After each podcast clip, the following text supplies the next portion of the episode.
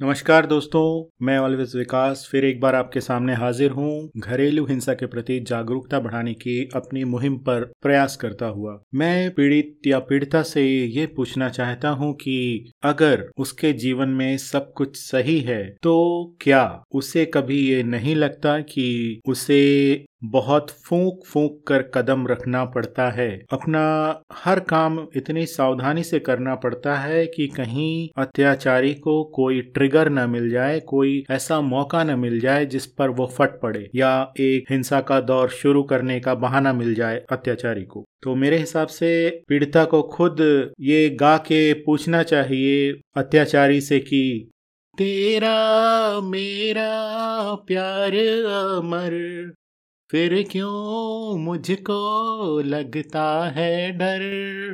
तेरा, मेरा प्यार अमर।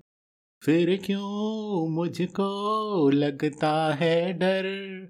मेरे जीवन साथी बता। क्यों धड़ के ये रह रहे कर?